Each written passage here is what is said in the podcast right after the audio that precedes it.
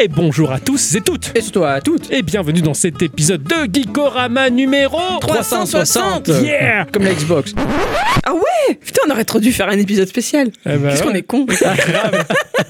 Grave. Le- je remets le scud.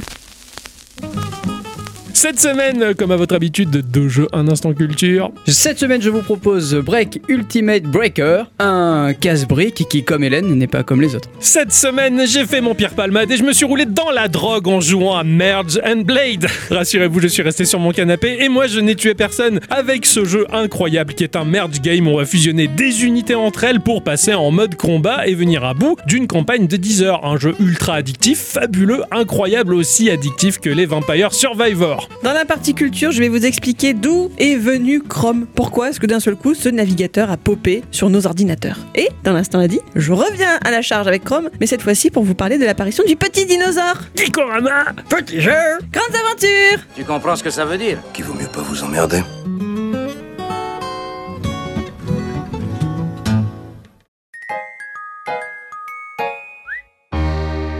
Coucou Hello Ça va Hello Blip bloup, blip bloup. Ah, c'est quoi ça Euh, je parle en robot. Ah ok, d'accord. Bon, bon bah Faut voilà. bien innover un peu de temps en temps, quoi. Alors, bien mon cher Ixon, blibloup, blibloup, ça va ouais, ouais, ça Ah, va. ouais. Ça va, Nous, on n'avait pas de chat GPT, on avait Ixon. Euh, c'est ouais. ça, c'est ça. Ixon, il a pété aussi. c'est- Ouais, oui, ça, ça m'arrive souvent. Ça, ça, c'est ça, c'est un très bon programme. Ma chère à bicyclette, Oui, avec Big Blue, Ah, ouais, c'est va, ça, ouais. Ça va bien. Alors, les enfants, vous allez bien Vous avez passé une bonne semaine Ah. Oui Ouais, mon cher Ixon, c'était un petit ouais, ça. Oh, bah, euh, je, je l'ai pas forcément vu passer, mais par contre, ce que j'ai vu passer, ça m'a vraiment émoustillé. Vas-y, Oh explique. Ah bah déjà il y a Zelda déjà Ah oui, c'est vrai, c'est moustillant, faut ça. pas faut pas déconner. Non, hein, comme disait Ah, Mitterrand, faut pas déconner. Non faut pas déconner. c'est ça, ça ça là-dessus on ne déconne pas. Ok. Euh, Il y a le fameux FF16 là qu'ils nous en ont montré beaucoup trop je trouve, mais qui est quand même forcé de constater très très joli. Ah oui? Oui, c'est clair, oui, c'est clair qu'une vidéo de 30 minutes, euh, et les surprises, elles sont où? Pff, voilà. Euh, je pense qu'il y en aura. Oui, il y en je aura. pense qu'il y en Je aura. pense aussi, mais c'est vrai que limite, c'est le full game qui t'ont montré, quoi. C'est impressionnant. Euh, ouais et, euh, et puis et puis j'ai découvert un jeu fantastique qui arrivera en test très bientôt. Ah, ouais, tu m'en as, tu m'as juste teasé le truc. Ah oui oui. J'ai très très hâte. Tu m'as dit, oh, j'ai hâte de jouer à mon prochain jeu Geeko. Oh là là, la semaine n'était pas finie. J'ai trouvé ça super. Ah ben, ça m'a l'air d'être parfait. En tout cas, mon cher Ixon, ça se prépare bien. Oui, Hein, oui, La oui. semaine prochaine se prépare très bien et euh, ça fait. Surtout qu'en plus la semaine prochaine je serai en vacances donc ça sera très bien. Ah, ça, La c'est- chance. Ah ouais mardi soir vacances. Yeah Ah ouais. Ma chère à bicyclette. Oui. Ah ouais, ça va Non, ça va plus. Qu'est-ce qui s'est passé cette Moi, je suis semaine pas en vacances. Ouais, ok, d'accord. Et cette semaine, elle était bien. Oui. De mon côté, eh bien, euh, j'ai un peu perdu le fil Collins. J'ai Oh, un peu bah perdu alors. le fil de, de l'actualité. Je sais pas trop ce qui se fait en ce moment dans, dans le game, en tout cas. Je n'ai pas, pas vu. Alors, bah, je me suis euh, rabattu sur euh, mes, mes délires de bidouillage euh, d'émulation. Hein, voilà. Ce cher Ixon, lui, c'est acheter des écrans. Moi, c'est acheter des machines qui émulent Je des me trucs. suis pas encore acheté d'écran, ça ne Oui. serait tardé. Oui, je sais, mais oui, oui, je- ça ne serait tardé. Donc voilà. Parce que j'en ai vu un qui peut se brancher en USB-C et le Steam Deck se branche en USB-C. Voilà, c'est- voilà, quoi, et que je comprends. Donc, euh, par le biais du Raspberry Pi 4, en tout cas, je, je me suis amusé à émuler du mieux que j'ai pu cette machine qui est très difficile à émuler, qui est la Sega Saturn, hein, qui, est, qui est le flop de Sega, pour retrouver mon jeu préféré, qui est Saturn Bomberman, qui en version US, en tout cas, fonctionnait parfaitement. Enfin, presque parfaitement. Il y a que les quick save qui ne fonctionnent pas, mais tant pis, faut jouer en one shot. Pourtant, ça devait tourner. Ça tourne. Parce Ouais. parce que avec Ça- Sega, ça, Ça tourne vite. À, à bicyclette, déteste Bomberman, donc regardez ça d'un œil bovin si tu veux. Oh. Alors, que, alors que moi, à côté, si, je, je me retenais de pleurer parce que ces sonorités, tout, tout un pan de mon adolescence euh, s'est s'est repointé là. C'était incroyable. J'ai revécu plein de souvenirs. Je vois le pan arriver. Ah, moi, je voyais le tympan. Ah non, moi je voyais un pan. Carrément avec les plumes, tout ça. Tiens, Ils ont littéralement chié sur mes souvenirs d'enfance.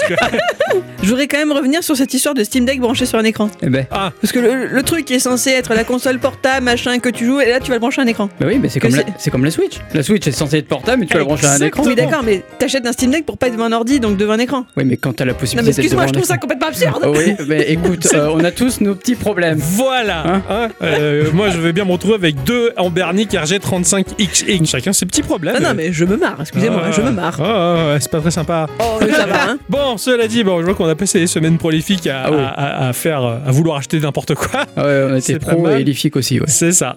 Et cela dit, bah, j'ai quand même beaucoup joué à mon jeu de la semaine. Je pense qu'on l'a tous fait, sauf Eddie, bien entendu. Et c'était pas mal, toi, de ton côté? Euh, au niveau jeu, Ouais ah, mon jeu de la semaine il était très rigolo. Vous allez voir, ça va être J'ai fantastique. hâte, j'ai hâte. Voilà. Qu'est-ce que j'ai fait d'autre J'ai donc le, le jeu de la semaine prochaine qui a l'air Ouais. d'être une pépite intersidérale. Ah, j'ai hâte. Enfin, moi, moi, j'aime beaucoup. Après, euh, c'est un style de jeu que j'aime bien. Mais j'ai pas fait grand chose après. Hein. Ah, c'est dur, hein. c'est dur la vie d'adulte. Ah, ça fait chier surtout. Bah, tu mais sais, heureusement qu'il y a encore des enfants qui ont euh, inventé le terme de vacances pour pouvoir jouer encore un peu plus. Et sûr c'est un enfant qui a. qui a- Oh, ou qui a créé les vacances. Ouais. Exactement, un enfant très intelligent. Bah, tu sais ce qu'on va faire, mon cher Axel Non. Bah, on va faire un petit tour de table. Hein. Ah oui, c'est Et vrai. bien entendu, parce que avant de rentrer dans le vif du sujet, nos chroniques respectives que nous avons travaillées cette semaine, eh bien oui, un petit tour de table afin de vous partager, très chères auditrices et très chers auditeurs, deux news que nous avons sélectionnées. Une news pour vous dire à quel point ben, je suis un peu dégoûté. Bah ouais, parce que moi j'attendais le mois prochain pour découvrir non pas le Zelda, parce que ça c'est l'attente de l'année, mais bien Endless Dungeon, un jeu d'action et de stratégie avec des mécaniques roguelite,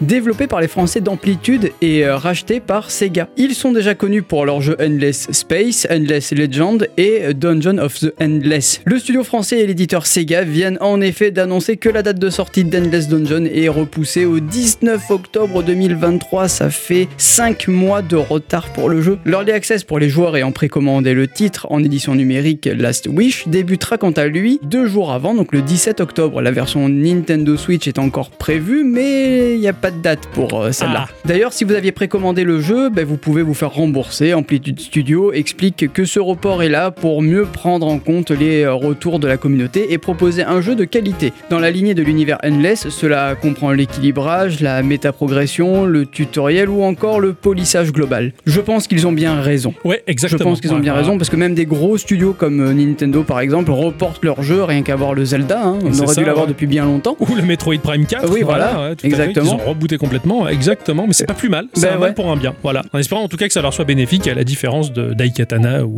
Oui, oui, oui, ou oui, Duke c'est sûr. Nukem Forever. Oui, Voilà. Puis comme ça, ça te laisse 5 mois pour jouer Zelda. Et c'est pas faux. absolument. Eh ouais. Exactement. Absolument. C'est le temps Il va bien falloir trouver les Kourgou, hein. J'espère. J'espère qu'il y aura une... J'espère. Ouais, moi aussi j'espère qu'il y a une quête de Kourgou à la con du genre quoi. J'espère tellement. Les montres connectées, c'est démodé. Ah bon Ouais, ce sont les Chinois de Xiaomi qui semblent le dire en tout cas, car leur prochain bracelet connecté pourra également être porté en pendentif ou même sur votre chaussure. Eh Ah ouais. C'est le président de la société qui a publié quelques images sur ses réseaux en attendant une, une présentation plus officielle le 18 avril prochain. L'engin sera appelé le Xiaomi Smart Band 8 et il y a un effort sur le design de l'objet. J'avoue bien aimer le côté pendentif de la chose. Je serais curieuse de le voir de près parce qu'on ne sait euh, par exemple rien pour le moment de ses capacités techniques, mais même d'ailleurs si une sortie française sera ensuite prévue. Vous voulez que je vous montre à quoi ça ressemble Aïe. Ouais, ouais. Look Ah. Ah. C'est Mimi C'est, on dira, ouais, je sais pas. C'est On dirait un ouais. Euh, Ouais, ouais. ouais, pff, oh, Le fait de dire, hé les mecs, hein, la montre c'est fini, parce que nous on a fait ça, ça sent le putaclic quoi. Un petit peu. Ça sent la merde. Au- Autant tu vois la montre c'est cool parce que au poignet tu la regardes voilà mais le pendentif déjà il faut l'attraper il faut regarder l'heure enfin c'est chiant mais par contre alors quitte à créer un objet autant en faire une montre goussée je veux dire Tu pourras le mettre dans ta poche, hein oh, mais c'est tout petit oui, c'est tout petit Eh oui, Ouais, c'est censé aller sur ta Si tu chaussure. mets ta, ta montre connectée dans ta poche, autant sortir ton téléphone. Merde. La- la- la- la- oui c'est vrai que oui non, mais pour moi, alors, je suis très content d'avoir cette montre-là, mais euh, elle fait trop de trucs que le téléphone fait que ben, on s'en fout, c'est le téléphone qui fait. Et J'aime bien, comment dire, pour la montre connectée, la partie indépendante, tracking de santé et compagnie, ça c'est très bien. Tout ce que la montre fait et que le téléphone ne fait pas, c'est cool. Mais si la montre fait des trucs que le téléphone fait, je comprends pas l'intérêt parce que j'ai déjà le téléphone dans ma putain de poche, quoi. Donc euh, c'est non, non. c'est des petits plus tu t'en sers tu t'en sers pas c'est pas, ouais, optionnel c'est ça, c'est- tout C'est. Mais là, le, du coup, la montre. fais-en ce que tu veux Non, non, mais c'est pour écouter, montre goussée, connectée. Putain, quoi.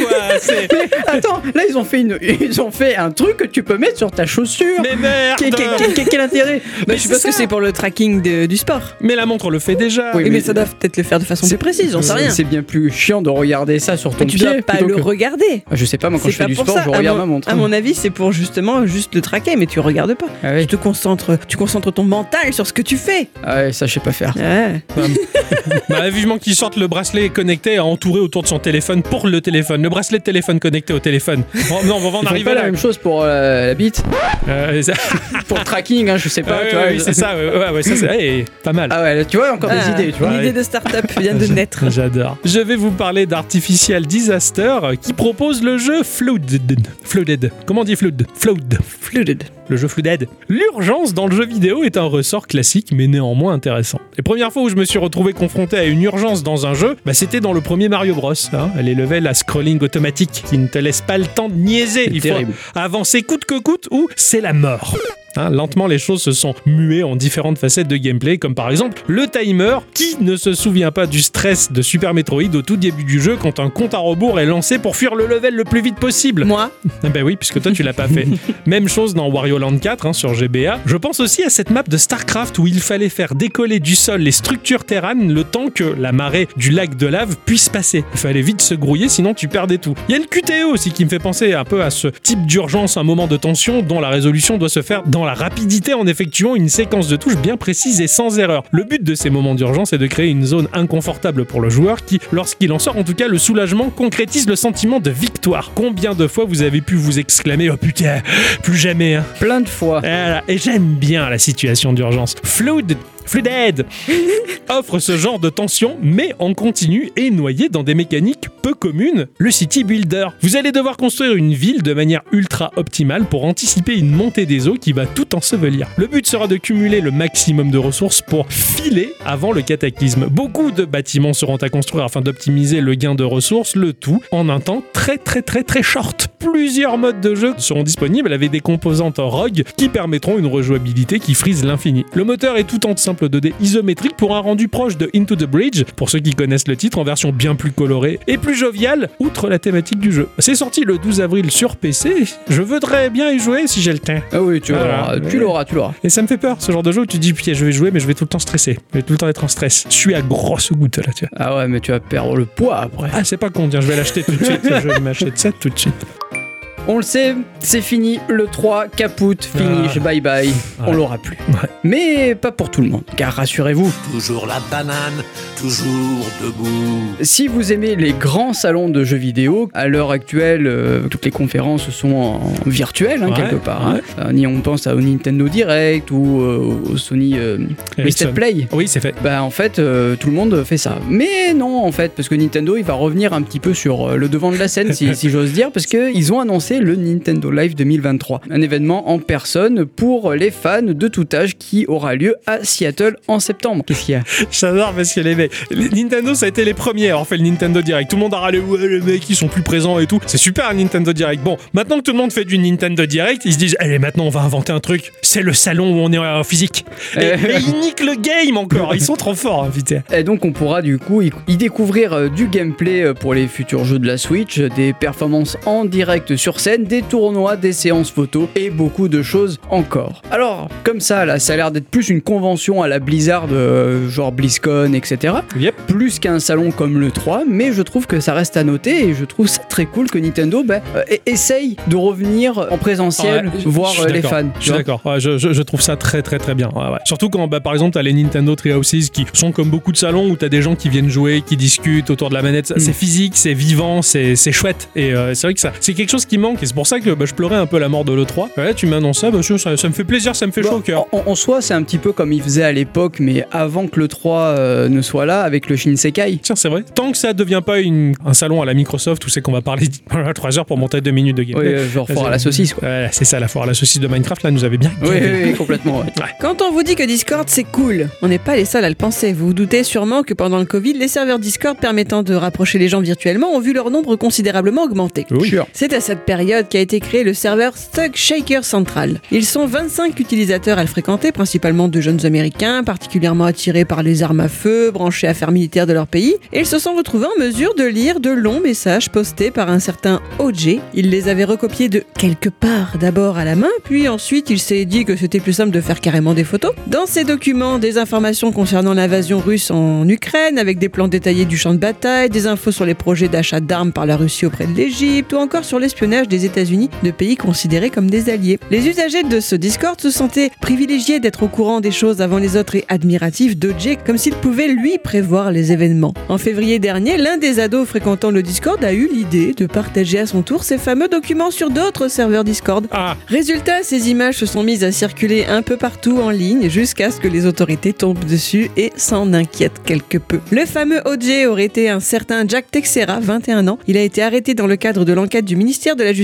Mais pourquoi a-t-il fait ça? Parce que ce sont bien des documents directement en provenance du Pentagone, mhm. Ah, classés secret défense. Historiquement, ceux qui ont laissé fuiter des informations dans ce genre-là font partie de trois catégories de personnes. Il y a les fonctionnaires de l'administration qui émettent les documents, il y a les membres d'agences gouvernementales différentes qui veulent se faire un peu la nique, tu vois, c'est genre moi je sais ça, la CIA, toi tu le sais pas, nanana. Et il y a les dénonciateurs qui veulent dévoiler des activités qu'ils jugent scandaleuses. Lui, il fait partie d'aucun de ces trois cas, ce qui en fait quelqu'un d'exceptionnel. Lui, il voulait juste se la péter pour montrer qu'il était au courant de tout. D'accord.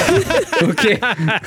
Ah bah merde alors. Et ça montre qu'il va y avoir des gros problèmes peut-être de sécurité. euh, Bien sûr, Voilà. bien sûr. Et le problème de sécurité, il est pas lié à Internet, il est juste lié aux gens. Aux gens, ah bah, bien c'est sûr. ça, c'est ça. Bien donc, sûr, et euh, peut-être à une génération un peu plus récente qui a un peu plus de mal avec ça. Je sais pas. Moi, j'ai j'ai vu euh, dernièrement, il y avait un stagiaire dans notre boulot euh, qui a quand même demandé à l'administrateur réseau euh, s'il pouvait lui envoyer le mot de passe administrateur par SMS. Ah ouais, non. Ouais. Ah non, quoi.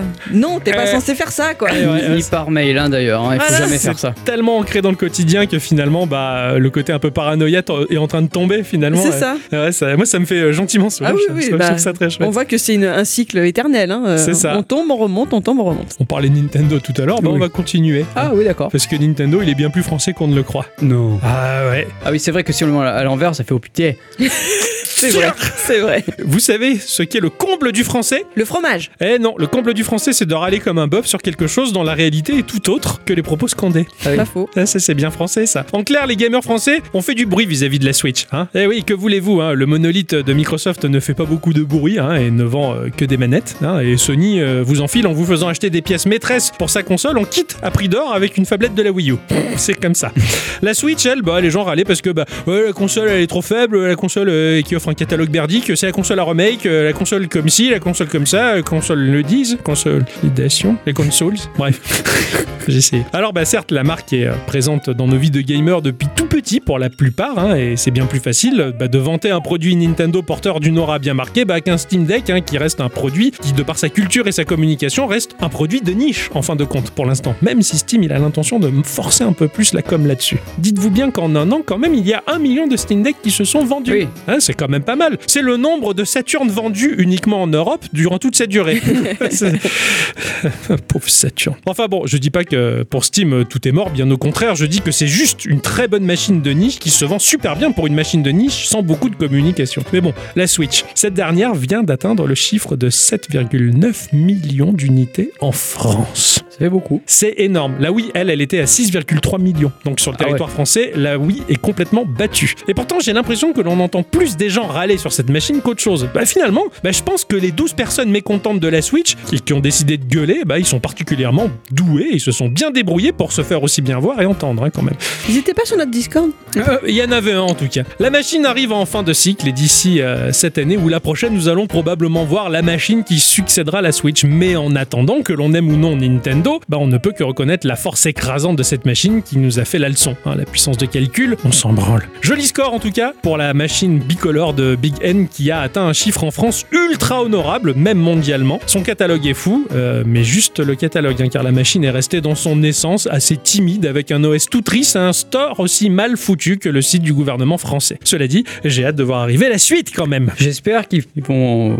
Bah, je sais pas, mais le store, quoi, merde. Putain, il est pourri ce store, il est à chier. Et c'est je triste. préfère avoir un store pourri et des super bons jeux plutôt que d'avoir un store ultra bon et a euh, rien des dedans. jeux d'une C'est clair. En tout cas, bah, le, le Japon timidement a remercié euh, les joueurs français parce qu'on a atteint un chiffre énormissime. Voilà. Et Ah sont bah oui, j'espère bien qu'ils nous ont remercié, très très bien vendus chez nous. C'est ainsi que se conclut ce petit tour de table, les enfants, hein, et que l'on va passer au gros du sujet. C'est qui le gros du sujet? Ça commence avec la surprise que nous réserve ce cher X. Oui, cette semaine, j'ai préparé un sujet sur le jeu Break Ultimate. C'est sorti sur iOS et Android pour la modique somme euh, bah, de la gratuité, même si c'est un free-to-play avec des pubs et que l'on peut faire sauter pour 1,29€. Pas cher, pas cher. Pas cher. Le jeu est développé et édité par une seule et même personne du nom de Patrap Rai, qui a démarré au Royaume-Uni en 2019. Une personne qui est toujours à la recherche de nouvelles façons de créer des jeux agréables et mémorables qui pourront être appréciés par les joueurs du monde entier. Beau ça Ah ouais. Il est beau ce mensonge. Il est beau. Mais il est bon. Ah, Il a quand même fait deux jeux. Ah. Deux jeux qui sont euh, des casse-briques. Ah. Mais très cool. Ah, quand même. Voilà. Ouais. Donc euh, dans Break Ultimate. Euh, pas d'histoire avec des héros qui sauvent des princesses ou des princesses qui sauvent des héros ou des héros qui sauvent des princesses ou des princesses qui, servent des, qui sauvent des princesses ou des héros qui sauvent des héros, j'en sais rien, démerdez-vous avec le 21 e siècle. Ok. Ah putain, oui, c'est vrai, j'avais oublié cette donnée chiante. Voilà. Ouais. On oublie le pixel art avec des fonds colorés ou des plaines remplies de bestioles à tuer et des trésors à trouver. Rien de tout ça. C'est quoi, c'est un écran blanc Presque. Oh putain, qu'est-ce que c'est quoi Ici, notre but, ben, c'est de casser des briques. Car euh, c'est pas étonnant, le studio il a fait que deux jeux et c'est des Des casse-briques. Donc, du coup, on a affaire à un casse-brique. Ah ouais, putain, ils se sont pas cassés la Vous avez brique. vu, quoi. je vous ai donné les briques pour comprendre. Un casse-brique, oui, mais euh, qui est quand même très bien foutu. Déjà parce que bah, c'est un jeu où l'on tient notre téléphone à la verticale, et oui, je l'admets, j'aime bien ça. Mais au travail, ça passe discretos, hein. Ah ouais. Ah, Quand tu le passes en horizontal, et je fais la remarque, hein, des fois je passe à côté des ennemis, il y en a un, il y a le téléphone horizontal, je fais tiens, à quoi tu joues? Et merde, capté, Ouais, ouais, voilà. téléphone horizontal, eh oui, vertical non, t'as l'impression que t'envoies un SMS ou tu, ça. tu lis un truc intéressant. Exactement. Ah ouais. Et tu as un écran très sobre euh, qui nous montre une balle en haut de l'écran avec euh, le titre du jeu en son centre. Et en dessous, tu as un bouton start pour commencer le jeu. En dessous, tu as d'autres boutons avec les options, etc. Mais bon, ça, on on verra ça plus tard. Ouais. Il y a au total 6 stages qui contiennent 15 à 20 levels. Vous vous en doutez bien que le jeu va aller crescendo. On sélectionne le stage et le niveau que l'on veut faire et c'est parti pour le terrain de jeu. Le jeu est sans doute très classique dans sa manière de jouer. La raquette sera placée au premier quart de l'écran, ce qui nous laisse de l'espace pour poser notre doigt en dessous pour faire glisser ben, notre doigt de gauche à droite pour déplacer la raquette. Tout simplement, ouais. Au-dessus, vers la moitié de l'écran, des blocs seront disposés, formeront des formes et ce, c'est- j'aime bien parce qu'il y a des blocs euh, ben, de tailles différentes. Tu peux avoir des gros blocs, des blocs plus compliqués à, Ok. à- à casser avec euh, qui te demanderont 3 4 coups. Ouais. Euh, tu as des blocs qui sont incassables mais qui sont toujours colorés d'une façon à être reconnus. Ouais, ok, tu sais qui est quoi et comment, qui Bah, se casse disons qu'en quoi. fait la palette de couleurs elle est aléatoire, d'accord D'accord. Mais les blocs noirs, ben, ceux-là ils sont, ils sont incassables. Ouais, de la les gros bedrock. blocs peuvent être de couleurs multiples et les couleurs où les blocs qui sont euh, de plusieurs couleurs, il leur faudra plusieurs tapes Ouais, pour d'accord. euh, se casser. C'est pas chiffré, tu sais pas combien de fois tu dois taper dedans. tu- Euh, T'as des petits points dedans et euh, ils disparaissent au fur et Ah, à pas mesure. mal, pas mal, c'est par petits points, d'accord. Voilà. Et donc du coup, une fois que tu auras cassé le bloc, le bloc va devenir blanc, transparent et tu vas pouvoir le récupérer. Mais j'expliquerai pourquoi après. En haut de l'écran, il y a le nombre de blocs qu'il nous reste à casser pour finir la partie. Ok. Tout simplement. Au lancement de la balle, on aura la possibilité de choisir sa trajectoire avec bah, la balle elle est posée sur la raquette et t'as des petits pointillés qui vont te montrer euh, où est-ce que tu vas oui, où est-ce que tu vas tirer. J'adore ce genre Voilà. de fait. Mais ça, tu l'as qu'une fois. Ah, ok. Bah, tu l'as, tu l'as qu'une fois en tout début de partie. Maintenant, sur les côtés de l'écran, tu vas avoir deux jauges, une à gauche et une à droite. Celle de droite ne va pas nous intéresser tout de suite, mais celle de gauche, en revanche, oui, car à chaque fois que l'on va récupérer donc un bloc blanc qui tombe à chaque fois qu'on a cassé un bloc, Ouais. tu- ça va te remplir cette jauge. Et une fois montée à 100%, elle va se vider et tu vas avoir une arme qui va tomber sur le terrain. D'accord. Ça peut faire doubler la taille de la raquette, de la taille de la balle. Tu peux avoir des lasers euh, sur ta raquette. ouais, enfin, t'as, plein plein de choses. C'est que du power-up, c'est pas du power-down. T'as pas Euh, si. Ah, voilà. si, si, Ah, si. putain, par exemple, tu peux avoir une toute petite raquette ou une toute petite bille. Ok, Voilà. d'accord. Et ça, c'est Ah, chiant. c'est chiant, ça. Genre des casse-briques où des fois, t'as l'inversement des commandes. C'est ça. Qui est abominable, quoi. Ou Alors, alors. ça, je l'ai pas encore eu, mais euh, peut-être je- qu'il y est. J'en avais fait un où c'était l'inversion des commandes ou l'inversion du tableau. En fait, c'est que, admettons, la zone de jeu et tout ce qui s'y passe, c'est comme une carte que tu retournes dans un sens. Et puis Ah dans oui, l'autre. ouais. Et, et, puis- et c'était infernal, j'avais détesté ça. Mais j'adore ce genre d'idée où tu peux avoir le bonus ou le malus. Tu les remarques si c'est un bonus ou malus ou c'est la surprise? Ah, c'est la surprise. Ah, putain C'est la surprise. Avec les blocs qui tombent, le, le fait de rattraper la bille, etc., ça peut de- tout de suite devenir un, un- un petit bordel sur, Ouais. le, sur le plateau. T'as du multiball. T'as du multiball. Ah ouais, j'adore ça. Ah ouais. J'adore le multiball. Ah ouais. Il y en a partout là. Quoi Sur- attends, attends, attends. Pourquoi tu rigoles toi? Ça me fait rire. C'est ton ton qui me fait rire. Je le fais avec du curry. C'est trop bon. J'ai très faim. arrête. Ouais. Voilà. Surtout qu'il y a des niveaux où on va affronter des boss. Et ouais. Ah, ouais, C'est des grosses briques? Non, non, non, non, non, du tout. Euh, en gros, tu vas devoir propulser donc du coup ta balle sur un mob sphérique avec un bouclier qui va tourner autour de lui. Il faudra que la balle le touche pour euh, ben, qu'il perde de la vie, qui est symbolisée ici par la jauge qui sera à droite de l'écran. Ok. Voilà, du coup, euh, tout, tout à l'écran a une utilité. C'est stylé. Le boss, une fois touché, va te faire tomber des. Je sais pas trop quoi.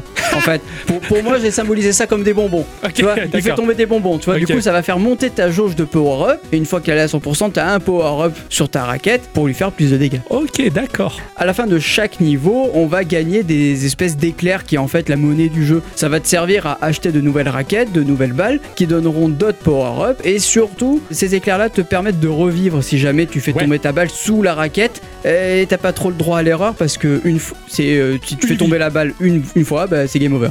Ouais, c'est Tandax. C'est en dax, mais Ah. les niveaux sont assez courts et euh, ça va, on, on- Ouais. on s- on s'y fait assez bien. Bon, si jamais euh, t'as pas d'argent in-game, tu peux quand même regarder une pub pour revivre. Attention, quand même, la pub elle fait 30 secondes. Voilà. Donc il faut bien jauger. Tu vois, Ouais. par exemple, si te reste une brique, est-ce que ça vaut le coup de dépenser 200 éclairs ou de se taper euh, 30, secondes, de pub, Putain. Voilà. Ouais, choix cornélien. C'est mais ouais, Ouais. mais des fois ça, ça, te, ça te sauve. Pourquoi tu rigoles encore? Parce que j'imagine une pièce de Corneille où il se pose la question est-ce que je dépense 200 éclairs? Ou est-ce que je regarde une pub de 30 secondes J'aime bien parce que toi, t'avais cette image-là, tu vois, alors que moi, bah, j'avais juste Cornelius de cinquième élément. Voilà. Auto-wash, tu vois. Voilà. Bref, chacun sa référence. Graphiquement, le jeu, il est quand même assez mignon. On est vraiment sur un de ces jeux qui est pensé pour tourner sur un iPhone. Enfin, je veux dire, c'est une patte qu'on peut retrouver que sur ces téléphones-là. Bon, même si le jeu est sorti sur Android après, mais je veux dire, c'est principalement c'est c'est rondouillard, minimaliste, avec des gros cernets noirs autour. Cool Enfin, c'est moi, je vois ça que sur ces téléphones-là. C'est Oui. très rare d'avoir ça sur un jeu Android. D'accord, ouais, ouais. Et côté flat design, peut-être Ouais, pas, exactement. ouais, ouais. ouais, ouais. Enfin, déjà, tu, je sais pas, t'as une manière d'en parler où tu m'as vendu le truc. Ah bon Ouais, ouais. Et Ah pourtant, le Pas ca- fait exprès. hein. Ah ouais, bel accident Bah, bah, l'engin Euh, Mais cela dit, euh, ouais, non, non, le casse-brique, c'est pas le truc qui m'attire, mais je là, il y, a- il y a un truc, il y a une alchimie de ce que tu m'as dégagé, tout ça. Ça ça m'a fait l'effet piffle. Ouais, exactement, Ah oui, c'est voilà. ce que j'ai en tête. Voilà. Voilà, mais c'est l'effet piffle. C'est ça, ça m'a. euh, les Piffle Voilà, c'est excellent. Non, non, tu me l'as bien vendu, j'ai hâte d'aller tester ça du coup. Il n'y a pas des masses de couleurs dans ce jeu-là. Euh, Souvent euh, des fonds blancs ou euh, des- il y a beaucoup de blanc dans, dans ce jeu-là. Ouais. Et euh, t'as juste des pointes de couleur au niveau des, des briques. C'est tout. c'est tout, c'est simple, Ouais. c'est épuré quoi. C'est ça, exactement. Bon, au niveau musique, il y en a simplement pas. Bah, Ah. c'est pas plus mal. Il y a du bruit quand même quand Il y a tu du tapes bruit. les briques. Il y a ouais. des bruits, il y a des bruits, des bruits qui vont pas. Enfin, moi, ils sont pas restés très longtemps parce que je, je me plains le cul. Ouais. Voilà. Donc du coup, je les ai enlevés, mais du coup, voilà. T'as la possibilité d'enlever aussi le, le, le Taptic Engine, D'accord. Le retour ouais. haptique. Ouais. T'as la possibilité d'en- d'enlever les sons. Enfin, tu peux customiser un peu le jeu. Ouais, d'accord. Alors oui, euh, une dernière chose, il y a des pubs, certes. Euh, même quand on gagne, tu peux gagner ton niveau et t'as une pub de 5 secondes qui va popper. C'est pas trop intrusif, sachant que tu peux les skip assez rapidement. C'est ça. Au pire, tu, tu claques la pièce pour les dégager, au pire. Oui, voilà, c'est ça. Voilà, c'est ça. C'est ça. Alors effectivement, le jeu est très très classique, mais avec euh, un tout petit quelque chose qui, je sais pas, ça, ça, ça le rend bien. Bah, c'est ça. C'est ce qui- petit truc qui Ouais. qui- qu'il n'y a pas dans tous les jeux. C'est ce que tu as réussi à dégager en fait simplement en m'expliquant le jeu. C'est ce qui fait que je suis curieux. Il y a l'air d'avoir la petite notion quali sympa qui fait que ouais, il se démarque du reste. C'est ça, exactement. Ouais, ouais. Et, et- et donc, je voulais vous, juste vous dire que si je vous présente ce jeu-là, c'était juste parce que bah, ça m'a laissé du temps pour tester mon jeu de la semaine prochaine. et que ça, Ah. je suis content. Oh putain, jolie stratégie. Euh, oui. Et en plus, c'est vendeur. Petit jeu pour te laisser la place qui était quand même quali et qui Ah m'a oui, donné oui, envie carrément. de tester. ouais. Ouais, carrément. Je- J'aime beaucoup le, le petit jeu type casse-brique ou quoi dans le téléphone pour les moments où t'as pas envie de t'investir dans un gros truc pour juste avoir ta dose de ludisme comme ça. C'est voilà. ça, tu, consommes ton petit jeu, t'as fait ta partie, t'es content, t'es bien, c'était joli, c'était agréable et simple. Ouais, Puis surtout, ça te fait ta petite respiration en fait dans la journée. C'est quand, ça. Quand t'as pas trop de temps de jouer, enfin, t'as ton petit casse-brique dans la poche. Quoi. On est des vrais drogués. Euh, c'est Ouais, compliqué. c'est ça, ouais, c'est- mais c'est mieux ça que la vraie drogue. hein, C'est je, vrai. je vous le dis, n'écoutez pas les messages du gouvernement qui disent le vidéo c'est dangereux. Ah, ils parlent comme ça. Moi, ça m'a fait penser à Idle Breakout. Est-ce que tu connais? Ah non. C'est un jeu formidable. Ah ouais. Ah Qui oui est sur Opéra GX. GX Games en fait, Ouais. donc Opéra GX. Moi je dédie un écran à ça de temps en temps, ça Ok. m'arrive. T'as un fond blanc et t'as des briques de casse-briques qui ont chacune un numéro dedans. Ça commence toujours par des numéros 1. Ouais. T'as une première balle. La balle va taper les briques toute seule. T'as t'as rien à faire. Ouais, c'est juste Voilà. tu regardes quoi. Ça juste, ça tape les briques. À chaque fois, ça te rapporte des points. Quand t'as un certain nombre de points, ça te rapporte de l'argent. Et donc, tu peux acheter une meilleure balle et au fur et à mesure, Oh. une meilleure, meilleure balle. Et à chaque fois que tu passes de niveau, les briques ont de plus en plus. Tu peux les aider en cliquant dessus. Ah oui, d'accord. Donc c'est un clicker à moitié tu cliques frénétiquement sur les briques pour Oh, aider les balles et le truc il fait sa vie tout seul et tout et, Et tu laisses tourner. très rigolo. Ah ouais, d'accord. C'est plaisant, ouais. ça c'est vraiment pour le boulot quoi. Ouais. Je trouve Ah, ça les- trop les bien. jeux Opéra GX sont cool quand même. Ah oui moi j'ai trouvé plein de pépites là-dessus. Carrément, il faudrait peut-être qu'on en parle un jour, hein, qu'on fasse un jeu. Opéra GX, hein, qui sait, hein, on rigole. On Ja, Det var jeg.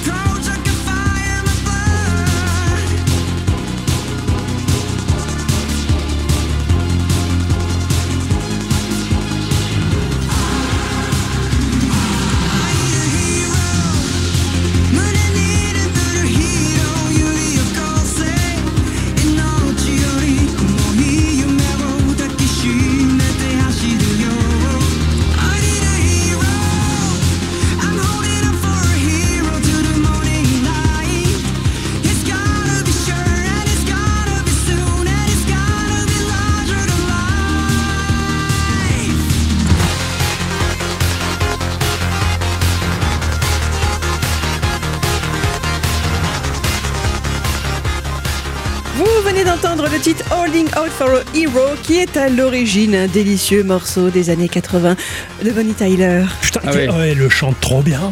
Oh, elle avait cette voix, ce charisme, Ah Bonnie bah oui. Tyler. Ah Oh, bah la oui. vache. Ah oui, Ah oui. Ah, j'étais bluffé. moi. Ici, vous aurez sans doute remarqué que quelques phrases étaient en japonais. Cette version, interprétée par le chanteur de J-pop Ren, nom d'artiste de Nagabushi Ren, est issue de l'OST de ce formidable film de John Bird sorti fin mars, Tetris. Il y avait soit la version japonaise, soit la version russe. J'ai beaucoup hésité entre les deux. Il a fallu trancher. C'est comme ça que ça se passe dans Gikorama. C'est dans la violence. oui, ça c'est clair. Ah ouais, ouais, ça. Ouais. Les enfants, Oui. cette semaine, Oui. j'ai joué à un truc. Oui. C'était de la drogue dure. Oh. C'est vrai, Oh, je que oui. Ah, j'ai kiffé. C'était comme Vampire Survivor. Ok. Vampire Survivor qui s'est répandu sur une personne qui traîne sur notre Discord, un beau merdier le garçon, hein.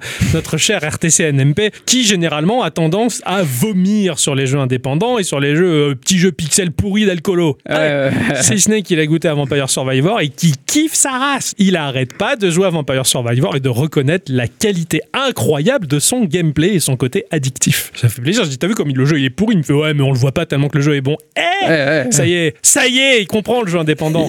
L'ouverture commence à se faire. Exactement. Les chakras s'ouvrent et pas que les chakras. Commence à voir la lumière. Cette semaine, j'ai joué à Merge and Blade. Ouh, Ouais. ouais. C'est sorti sur PC et sur Xbox à un prix environnant les 10 euros. J'ai profité qu'il se retrouve dans le Game Pass et par ailleurs, je me suis dit, qu'est-ce que ce petit jeu de merde fout dans le Game Pass? Si ils l'ont foutu, c'est qu'il doit avoir les qualités. Et putain, c'était la cocaïne.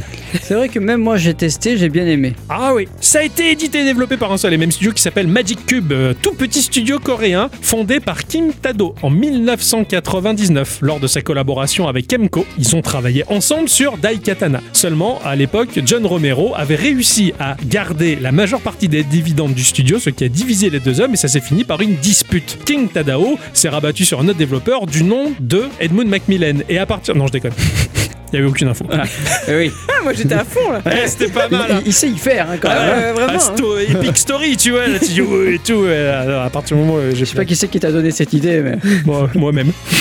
Voilà. Bon, en tout cas, ils ont un site qui propose leur jeu et ben, j'ai euh, quand même reconnu la qualité d'un jeu qui s'appelle RPS Knight et RPS Saga qui ont l'air bien sympathiques ou Puzzle Saga qui sont des jeux PC et des jeux mobiles également. En l'occurrence, sur and Blade, on se retrouve bah, sur un merge game mélangé à de la stratégie et avec du soft RPG. Les origines du soft RPG, vous savez d'où ça vient? Euh, bah, C'était du RPG qui était pas dur. Ouais, mais le, le terme soft RPG est né avec l'épisode 360 de Geekorama, c'est moi qui ai inventé. Ah bon? Balèze, hein J'étais en train de calculer dans le 360. Ah oui, moi aussi, c'est celui-là en fait. On n'a pas fait le, on n'a pas fait le, Ouais, le voilà. sommaire, donc on Ah sait oui, pas. parce qu'on enregistre le sommaire à la fin. On va se retrouver sur une grille de 5 cases par 5 cases et aléatoirement le jeu va nous donner une brique de deux couleurs. En fin de compte, ces briques, ce sont plutôt des unités. Deux unités. Une paire de couilles. Deux bonhommes. Donc deux paires de couilles. Euh, oui, ça, bah, ça dépend, on est trop loin et c'est trop pixelisé pour savoir le sexe de la Ah, bestiole. je sais pas, t'as dit de bonhomme. Oh, façon de parler, qui sont hiérarchisés par force. C'est-à-dire que l'on va par exemple avoir bah, les péons qui euh, sont plus faibles que les forgerons. Les forgerons ils sont chauves, mais je les appelais les krillins. Et les forgerons sont plus faibles que les soldats. Une touche va permettre la rotation de ces deux unités. Tourner en quelque sorte la pièce Tetris. La forme, elle sera inchangée. On n'est pas face à des tétrominos, on est simplement face à des blocs rectangulaires, en fait à deux unités côte à côte ou verticales ou horizontalement en fonction de comment on la fait tourner. On va disposer donc euh, bah, sur la grille nos unités pour faire matcher trois unités minimum de la même espèce qui vont en fait fusionner pour évoluer. Si trois péons fusionnent, ils vont donner un forgeron. Si trois forgerons fusionnent, ils vont donner un soldat. C'est le principe du merge game. Il y a une logique physique dans ce jeu-là. Admettons, on va placer bah, deux unités de manière verticale. Si l'on va placer deux unités sur ces unités verticales, on va la placer horizontalement. Il va y avoir une unité qui va se retrouver dans le vide, à droite ou à gauche. Celle qui est dans le vide, à partir du moment où la pièce est posée, l'unité qui est dans le vide va tomber plus bas. Voilà, ça désolidarise le bloc de deux unités. Et c'est avec cette espèce de pseudo-logique Tetris des éléments qui tombent que l'on va réfléchir à positionner nos paires ou nos, nos, nos- triptyques d'unités au minimum. Nos mouvements sont limités. Euh, On ne peut pas déplacer et faire tomber autant que l'on veut d'unités. C'est limité, c'est chiffré. Le but va être de constituer une armée qui va attaquer. Voilà. Quand les mouvements sont épuisés, nos unités se rassemblent au centre de la grille et vont se comme un texte sur la partie droite de la grille et on va passer à l'écran suivant qui va être l'écran de combat pour faire face à des adversaires, des mobs qui vont être positionnés sur une grille également centrée mais eux ferrés à gauche de manière à faire face à notre équipe à nous. Et il va y avoir un échange de coups entre les jutis et méchants. Ah oui. Voilà, tout simplement. Il va y avoir des barres de PV qui apparaissent hein, pour voir où en sont les adversaires, où on en est nous. Il va y avoir des points de dégâts qui vont s'afficher. Tant que le combat dure, on dispose de quelques mouvements à dépenser pour intervertir deux unités en mode tileset sur la grille. Pour deux raisons. La première, ça va nous permettre de disposer au mieux notre ligne de front pour optimiser les dégâts. Par exemple, si tu prends les unités des guerriers, ils vont frapper face à eux. Quand l'adversaire en face d'eux est mort,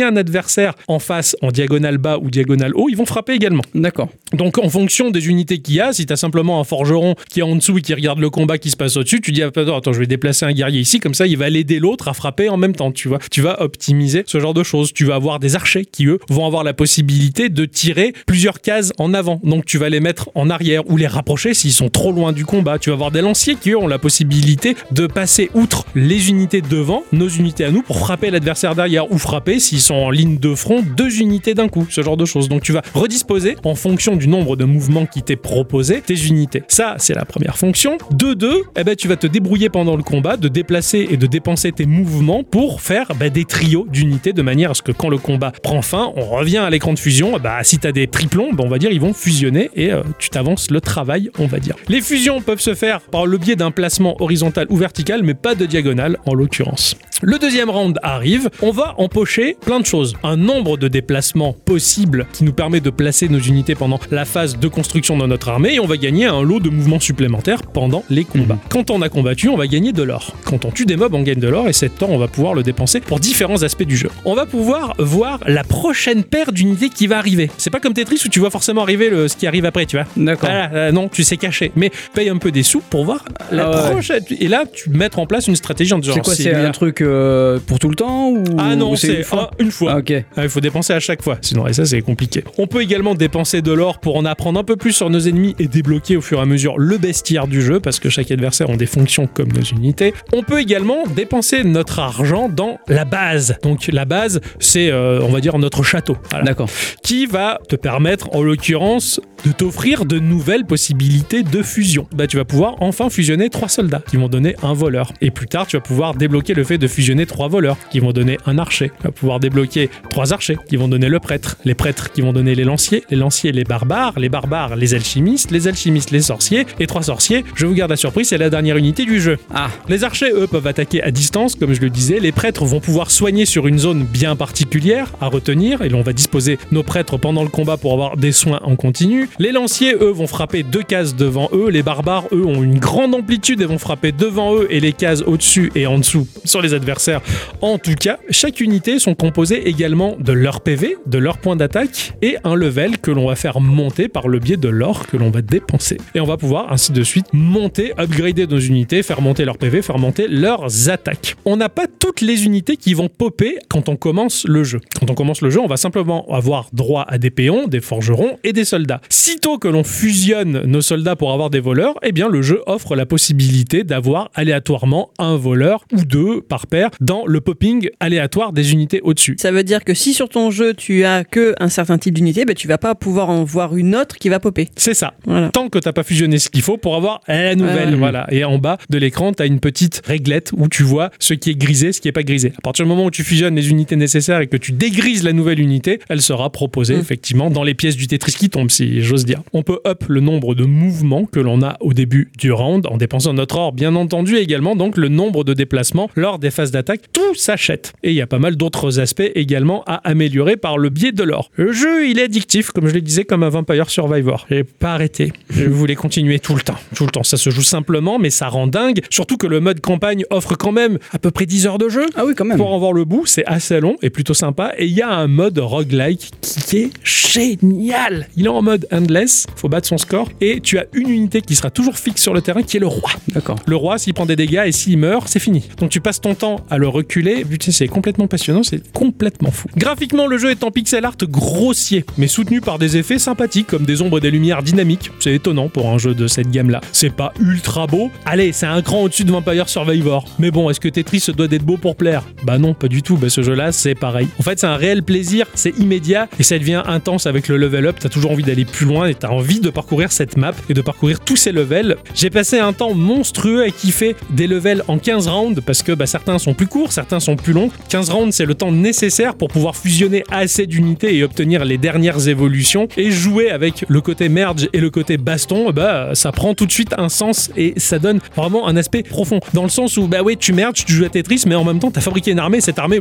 elle va partir au combat. Ouais. Tu vois, et, et- et ça, ça, ça rend le jeu vraiment génial. Quand la grille est complètement pleine de tes unités, que t'as plus de place parce que bah, t'as mal géré ton merging, si j'ose dire, bon bah tu sacrifies deux unités qui vont faire pouet et pouf, on passe en mode baston. euh, tant pis si t'as pas utilisé tous tes tours de déplacement. Ce jeu c'est un kiff absolu, c'est complètement dingue. J'ai farmé énormément quand je me suis retrouvé face à des adversaires qui ont mis en pièces une armée complète et franchement j'ai kiffé. J'ai cherché pas mal d'avis sur internet, il y en a pas beaucoup justement. Si j'ai trouvé un youtubeur euh, qui a détesté le jeu parce que le jeu était mal traduit en français à l'époque. Maintenant il est patché tout ça et il a fini sa vidéo en disant mais qu'est-ce que c'est que ce jeu de merde? Enlevez-moi ça. En, Ok. même temps, en même temps, pourquoi tu joues et pourquoi t'en fais une vidéo? Merde, ta gueule. Mhm. Il y a des gens qui sont vraiment insupportables et il faudra pas leur donner internet, hein, c'est terrible. Moi, les gens qui jugent mal un jeu parce qu'il est pas traduit en français, je trouve ça terrible. Ah ouais, mais il a On voit tellement sur le store français des gens qui mettent une étoile en disant ouais, le jeu n'est pas en français. bah lui C'est à toi de faire un effort. il a, il a jugé sur d'autres aspects, mais on va dire comme le joueur moyen qui va pas Mm. chercher de midi à 14h. Putain, c'est pas beau, hein, 2023 faire un jeu comme ça, quel scandale. Quand un jeu d'alcoolo, bah voilà, tu vois ça, tu fais bon, bah allez, c'est je bon, l'ai on quand verra même plus tard. trouvé plus beau que ce que tu sous-entends du level supérieur de Vampire Survivor. Ah, Pour moi, ok. c'est encore un peu au-dessus. Voilà. Là- C'est vraiment un jeu. Enfin, c'est joli quand t'aimes le pixel art, quoi. D'accord, ouais, ouais, c'est c'est sympa. C'est Oui, pas moi, le plus je- beau des pixel art, mais c'était Mais mignon. C'est mignon, ouais, c'est ça. Les personnages, ils sont, euh, ils sont un peu chibi, kawaii. Toi, il t'a- la, la mécanique, la mécanique merge, n'a t'a pas attiré? Moi, si.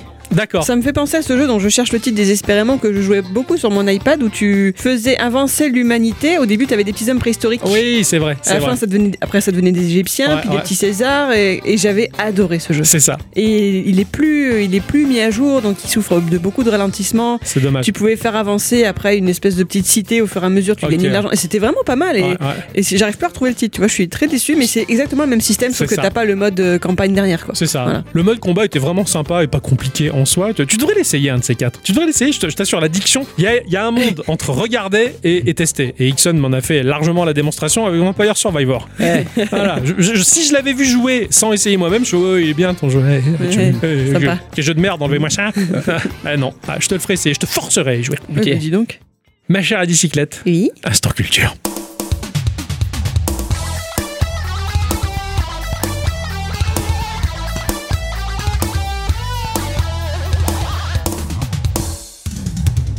Mes chers amis, cette semaine, je me suis une fois de plus battue avec l'un de mes gros problèmes dans la vie, trouver mon navigateur idéal. Ah.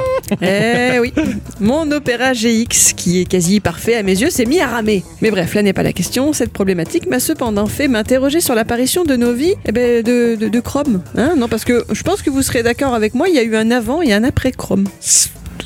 Non. je sais pas. Non, non, non, là, là, euh, bon. Non, moi ça a pas changé ma vie du tout, Chrome. hein. Euh, non, mais non. je dis pas que ça change la vôtre. Je dis qu'il y a quand même eu un avant et un après dans l'humanité, quoi. D'accord, Ah bon d'accord. D'accord, regarde, moi, je, Ah, je non, te fais confiance. euh, J'espère ouais, que ça va atterrir quelque part ton histoire. Ah, oui, parce que là, tu t'a- tu t'avances beaucoup. hein. parce que moi, le navigateur, je prends celui par défaut sur le Ah oui, l'OS qu'on m'a filé, je vais pas chercher plus, moi. Je sais bien, je sais bien. Euh, à l'époque, non. hein. Ah bon? Ah, tu utilises Internet Explorer? Oui oui, je je me suis jamais cassé l'arrêt une seule seconde. Mon Il y a un Dieu. navigateur, je tu, vas te faire linger un jour. Ah, attention. jamais. Je- et et j'arrive pas à comprendre les gens qui font des croisades pour leur navigateur. Je suis gars, quoi, c'est Non, c'est pas de faire des croisades, c'est juste que Internet Explorer, quoi.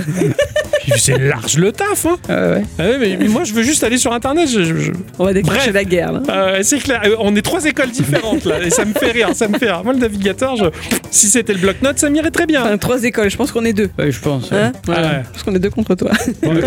Maintenant, je suis plus tendance à faire comme ça, mais à l'époque, fallait pas me faire travailler sur Internet Explorer. Ah ouais, je m'en foutais. J'avais même lancé une fois un Netscape, je savais même pas, enfin j'avais même pas vu que c'était Netscape quoi. Pour moi c'était au, navigateur, j'ai internet. Ah non c'est Netscape, je, je regarde même pas ce que je lance. Tant que ça va sur Internet, ça me va. Eh ben, Je suis honteux, ouais, je sais. Les rumeurs voulant que Google cherche à mettre sur pied leur propre navigateur datent d'il y a plusieurs années avant la sortie définitive de Chrome. C'était apparemment une volonté des deux créateurs de Google qui sont, vous vous en rappelez bien sûr, Larry Page Ouais. et Sergey Hey, Messner. Brin. Ces deux-là voulaient créer un navigateur et un système d'exploitation. Ah le. PDG d'alors de Google, qui s'appelait Eric Schmidt, lui était complètement contre cette idée. C'est clair. Il a bien fait de quitter l'entreprise pour faire des cuisines. hein.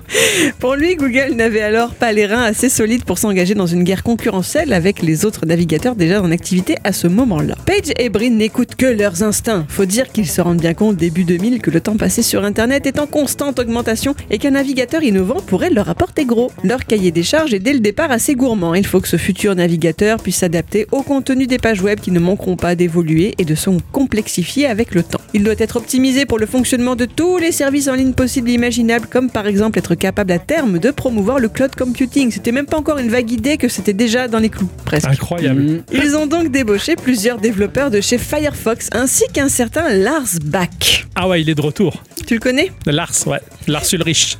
Et il a, il a bou- joué avec Metallica.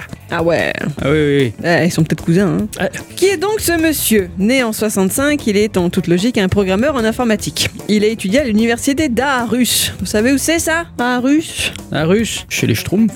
Bonne fois que je hein. sais pas chez Baba. Ouais, ouais, je change un peu. Ouais, c'est clair. Eh ben c'est la deuxième plus grande ville du Danemark. Et ouais, on Ah voit ça maintenant. Hmm. Le... C'est oui. les, les plaques d'immatriculation avec écrit D dessus. C'est le Danemark. Mais non, D c'est Dutch. Mais non. Il veut pas m'écouter. C'est allemand. euh, c'est A. D, c'est Danemark. Ah, c'est Andorre. Non. F, c'est Finlande, du coup. Oui, c'est ça. Et FR, c'est France. Ok. Ouah. J'ai utilisé Internet Explorer après tout. Oui, c'est vrai. laissons-le, laissons-le. bon, du coup, bah oui, le projet Chrome a des racines danoises. Je vais vous expliquer ça après. En tout cas, il a obtenu, ce monsieur, une maîtrise en informatique en 88, puis s'est ensuite orienté vers la conception des machines virtuelles. Il est reconnu pour être un expert dans ce domaine. D'ailleurs, il participe à la création du système bêta de un nom danois que je pourrais pas prononcer, qui Ah bon semble être Mjolnir. Ah, Mjolnir, ouais, tout à fait. Ouais, les missiles Mjolnir. C'est surtout le marteau de Thor. C'est ça aussi, voilà, ouais, ouais, ouais. Bon, bah voilà, C'est le dieu des marteaux, que moi. les- ouais, Le ouais, dieu c'est des ça. Ah oui, ils sont tous fous là-bas. Ah ouais, carrément. Bon, voilà. hein, en tout cas, c'est un langage de programmation, si j'ai bien compris, que l'on dit issu de l'école scandinave, ce qui veut tout dire et rien quand il connaît rien. Mhm. C'était pas mal apparemment, mais comme je pige pas grand-chose, je vais pas vous en faire des cas sur le sujet, à part vous préciser que ce projet est inactif depuis 2020. Voilà. De toute façon, en 91, Bach rejoint le groupe Self de chez Sun Microsystems. On les connaît, on en a déjà parlé. Oh oui. Ils sont à Palo Alto. Pendant son séjour là-bas, il a développé un environnement de programmation pour Self et a ajouté plusieurs améliorations à la machine virtuelle. En 94, il a rejoint Longview Technologies LLC, où il a conçu et mis en œuvre des machines virtuelles haute performance pour Smalltalk et Java. Après l'acquisition de Longview par Sun Microsystems en 97, Bach est devenu responsable de l'ingénierie et chef technique de l'équipe Hotspot de la division logicielle Java de Sun, où il a développé une machine virtuelle Java haute performance. C'est un expert en Java. Ok, d'accord. Voilà, machine virtuelle Java, c'est son Dada. en 2002, y en a marre, Bach rentre à la maison à Aarhus. Il y fonde sa propre entreprise de développement de logiciels pour téléphone mobile qu'il revendra à des Suisses deux ans plus tard. Faut dire que ça tombe pas trop mal puisqu'en cette année 2004, Lars Bach a été réapproché par des Américains de chez Google. Ah. Vous en doutez. Mais cette fois-ci, hors de question de se réexpatrier outre-Atlantique. Lars a alors deux petites filles et il tient à ce qu'elles soient élevées à la danoise. Ah bah oui, avec les petites robes vertes et tout, quoi. Stylé, quoi. Sais pas ce que ça sous-entend, mais Bah voilà. si, si, ils font le beurre à la baratte traditionnellement jusqu'à l'âge de 7 ans. C'est cela, oui. Comme chez les Amish. Exactement. Ah ouais. Ouais, ouais, ouais. ouais. D'où les racines danoises de Chrome, hein, parce que c'est dans une ferme de ce pays que le navigateur a commencé à devenir une C'est réalité. ça. C'était pour les vaches à la base. Ouais. Ils se sont réunis là-bas à 12 ingénieurs pour commencer à élaborer l'interpréteur JavaScript V8 de Chrome, nommé sobrement ainsi d'après le moteur V8. Alors, je parle pas du V8 des voitures, encore que, parce que ce sont bien ces fameux moteurs de voitures sportives qui offrent la référence pour ce nom-là. Ça va tellement vite que ça fait vroom vroom. C'est ça, ouais, j'ai- tu sens qu'il y a un V8 dans Chrome, c'est pour Ah ça qu'il pesait ouais. lourd dans Windows. Ça me fait bien rire en tout cas. si, si, c'est le... Pour moi, c'est un peu le mal de base, tu vois. Ah je ouais, gros bruit là, vous. Ça, bon, gros moteur, c'est voiture. J'ai gros moteur, c'est c'est C'est ça, c'est voiture. Ah ouais, bon après, euh, attends, je vous rejoins, hein, je joue à Macaulay McRae sur PlayStation 1. Ouais. Début 2007, les choses s'accélèrent aux yeux de tous quand l'entreprise américaine achète le nom de domaine nécessaire. Vous le connaissez? Le Putain de nécessaire.com, Bah, le- je connaissais pas. Non, le nom de domaine Ah pour ce futur euh, navigateur. Ah ouais Chromium. Eh ben pas du tout. Ah. Chromium est pas arrivé après Chrome. Et je sais pas parce que pour moi je pensais que Chrome se basait sur Chromium. Et moi je pensais Ah, que c'est Chromium se basait ouais. sur Chrome. C'est ça, pour Ouais. alléger Chrome, justement, pour faire une version Ouais. plus, plus souple euh, et, et plus légère. D'accord. Un, un. Pour Linux, ouais. Bon, en tout cas, non, ce n'est pas chrome.com, mais gbrowser.com, la lettre G ici, renvoyant bien sûr à Google, comme dans Gmail. Ah bah oui. Ah bah oui, Le nom de domaine est toujours réservé, hein, comptez pas mettre la main dessus pour leur faire des sales coups. Merde. dommage. Puis, un an et demi plus tard, une date de sortie officielle commence à sortir du chapeau de Google. Ce sera pour le 3 septembre 2008. Pour Ouais. le grand public, par contre, l'arrivée de Chrome est plutôt une surprise. Google est resté très silencieux sur le sujet. Ils n'ont absolument pas préparé le terrain. Pour en faire l'annonce, ils avaient prévu de diffuser une petite bande dessinée créée par le dessinateur Scott McCloud le fameux 3 septembre. Sauf qu'allez savoir, j'ai pas trouvé quoi, il y a eu un incident. Ah. Et la BD a été envoyée aux journalistes et blogueurs spécialisés avec deux jours d'avance. Bon, c'est pas très grave en soi, mais du coup, Chrome est sorti le 1er septembre 2008. Ok. La BD de 39 pages, mine de rien, Hum. met en scène les développeurs du logiciel expliquant les différentes fonctionnalités du navigateur ainsi que les évolutions de performance que ce dernier apporte par rapport à ses concurrents de l'époque. Donc on avait Internet Explorer 7, Mhm. Très Sa- bien. Safari 3, Mozilla Firefox 3. Ok. Euh, si vous êtes intéressé mais que vous avez la flemme de lire tout ça parce que c'est en anglais, il y a une petite vidéo YouTube faite par Google qui reprend le même principe en 4 minutes. hein. Ça s'appelle The Story Behind Google Chrome, c'est suffisant. Ok. c'est les mêmes bonhommes, c'est très bien. Ok. Seriez-vous capable de me dire là comme ça à chaud quelles étaient ces principales innovations mises en avant par l'entreprise? Pour Chrome à votre avis Pour Chrome? Pourquoi c'était mieux que le reste? Parce qu'il y avait le, le navi- il y a- parce qu'il y avait le moteur de recherche Google directement intégré dedans. Pa, pa, pa. Non.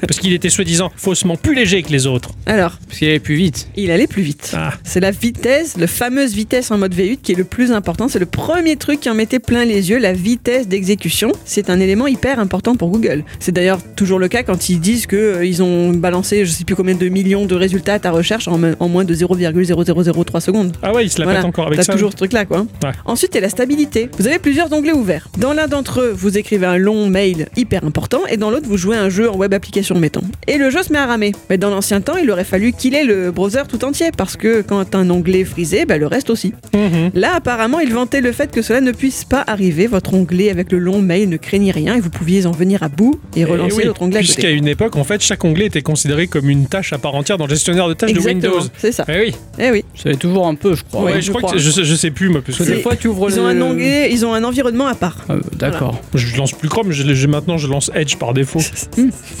Dans le même genre d'idée, il y a la sécurité. Chacun des onglets a son propre petit environnement et ne peut donc pas discuter avec l'onglet voisin. Donc l'application votre banque est a priori à l'abri d'un onglet un peu trop curieux. Ouais, Ah, d'accord. L'interface également était une petite révolution, le but des designers étant que le contenu prenne un maximum de place et l'interface utilisateur de Chrome un minimum. Il y a- pour moi, il y a déjà eu une grosse différence au moment où Chrome est arrivé. À ce moment-là, les autres navigateurs ont plus pompé sur lui parce que Oui, je, sais pas- c'est vrai. je sais pas si vous vous rappelez de Firefox à l'époque. Ah ouais, putain, l'interface était Voilà, relou. ouais. quoi. Et Ouais. Internet Explorer, bonjour quoi. Quoi sérieux quoi. Non, mais c'est vrai que leur interface était lourdote, ouais. Bah, euh, disons que. Ah bon que tu te rappelles pas. Ah ouais, Firefox avec sa grosse barre là-haut Ah ouais, et tout. ouais. Et Internet Explorer était pareil, surtout qu'en plus, Internet Explorer, tu rajoutais des espèces de, De toolbar. sous-couches de, Ouais, de les toolbar. toolbar. qui s'installait toute seule la moitié du temps, ouais. c'était infernal. Oh. Euh, ah ouais, non, j'ai pas un mauvais souvenir de Firefox, vraiment. Vraiment, j'ai Bah, pas un j'ai mauvais, souvenir. souvenir. Je dis juste que à partir du moment où Chrome est arrivé, ils ont fait un peu plus d'efforts sur le design. Ah oui, mais. euh, D'où le pas- avant-après Chrome. Je, je suis pas regardant là-dessus, moi. Oui, je sais. Ouais. Non, je. Quand on se fait. Ça veut tout dire. J'adore hein, parce que cette histoire de navigateur ça ravive les haines. C'est, c'est trop ouf qu'on se tire tous dans les pattes là. Hein, ton Firefox pourri là qui pèse lourd. Alors, bon, moi j'ose même pas m'avancer avec mon pauvre navigateur crevé euh, depuis longtemps. Yeah. Et pour finir, Chrome se dit open source. Enfin, afin, je les cite, que chacun puisse s'imprégner de leurs idées comme ils ont pu s'imprégner de celles des autres. Ouais. Je trouve ça déconne. Ah ouais c'est c'est déconné. Sauf que c'est un peu faux de dire ça qu'il est open source Parce qu'il y a tout de même un contrat de licence à valider pour l'utilisateur final, ce que l'on appelle un CLUF dans le jargon. Ah oui. C'est un Ah ouais. document juridiquement contraignant qui définit les droits et restrictions de l'utilisateur concernant l'utilisation d'un produit logiciel spécifique. Donc c'est pas vrai, il est pas vraiment open source. C'est sûr. C'est un mensonge. Bien entendu, c'est comme Android aussi. Parce que vous faites tous les malins là avec vos navigateurs, tout ça, machin. Mais si aujourd'hui vous avez envie de lancer un vieux Flash, qu'est-ce qu'on fait? Bah, On lance Internet Explorer, le vieux Internet Explorer, et lui il le lit. Et oui, mais le Edge il le lit pas non plus. Alors, Euh, non, on, Bah je ouais. parle pas de alors, dans ces cas-là, il faut que tu aies un vieille, une vieille version de Windows 10 parce qu'il n'y a plus Internet Chut, Explorer. chut, Je sais, je Ne sais. le traumatise pas plus. Ouais, je sais. Non, non, mais tu peux le réinstaller maintenant. Ah oui. Quelle chance. Microsoft le permet pour lire les flashs. Euh, super. Sinon, tu sais, t'as un lecteur de SFW. hein. Je sais, je sais, je suis pas sauvable du tout. Pourquoi Microsoft fait chier à faire ça en plus Je veux dire, c'est n'importe quoi. Ils veulent enlever les failles de sécurité, les cons. Mais on, on le sait que Microsoft ils font n'importe quoi. T'as quatre versions du panneau de configuration différentes et tout. C'est de la merde ce truc. La version bêta est disponible dès le 2 septembre. La première version stable, la 1.0, débarquera le 25 décembre en guise de cadeau de Noël. Ah oui. Apparemment, il n'y avait pas de différence entre les deux. Quel beau cadeau et joyeux Noël, bande de cons. En un mois, Chrome parvient à choper 1% des utilisateurs mondiaux de l'Internet. Dès ses premiers jours, Sony passe un partenariat avec Google pour installer Chrome par défaut sur ses ordinateurs. À chaque nouvelle version sortie, il y en a une nouvelle tous les mois. Les performances augmentent. Par exemple, entre sa première version et sa version 5 en bêta, il y a un gain de vitesse d'exécution entre 213 et 305%. C'est quand même pas mal. Ah ouais, déconne pas. Zéro. Pourquoi un cycle aussi rapide de mise à jour? Pour le contre-exemple, entre les versions 6 et 7 d'Internet Explorer, il s'est passé 5 ans. 5 ans Bah quoi? C'est énorme. Ouais, mais attends, ils ont, ils ont savouré le travail Ah oui, qu'ils ont fourni. sûr. Eh, Ce qui, pour Google, représente un fossé technologique difficile à combler dans un milieu en constante évolution. De plus, Google se débrouille pour que ces fameuses mises à jour ne nécessitent pas le concours des utilisateurs. Elles se font en sous-marin, en arrière-plan. Et qui dit toujours à jour, dit moins de failles de sécurité possibles également, donc c'est tout bénef. Je sais pas si c'est toujours le cas aujourd'hui. Si c'est toujours mis à jour euh, sans que vous soyez au courant. pas. De quoi Chrome? Ouais. Je sais pas, j'utilise Ouais, pas. moi non pareil. ah bah bravo l'équipe. Ah, si, hein. j'utilise au boulot, mais vu qu'il est géré par l'organisation, c'est pas Ouais, moi qui pas- ouais. Dans le même temps, Internet Explorer se casse la binette, laissant Chrome grimper dans le classement. Puis Chrome se met à proposer une sorte de store dans lequel les utilisateurs peuvent désormais piocher des extensions, des applications, des jeux et même des thèmes de personnalisation. Donc il prend de plus en plus de place. Ouais. Piquer ça à Firefox. Et ça, c'est vrai. Mm. Ils ont eu raison.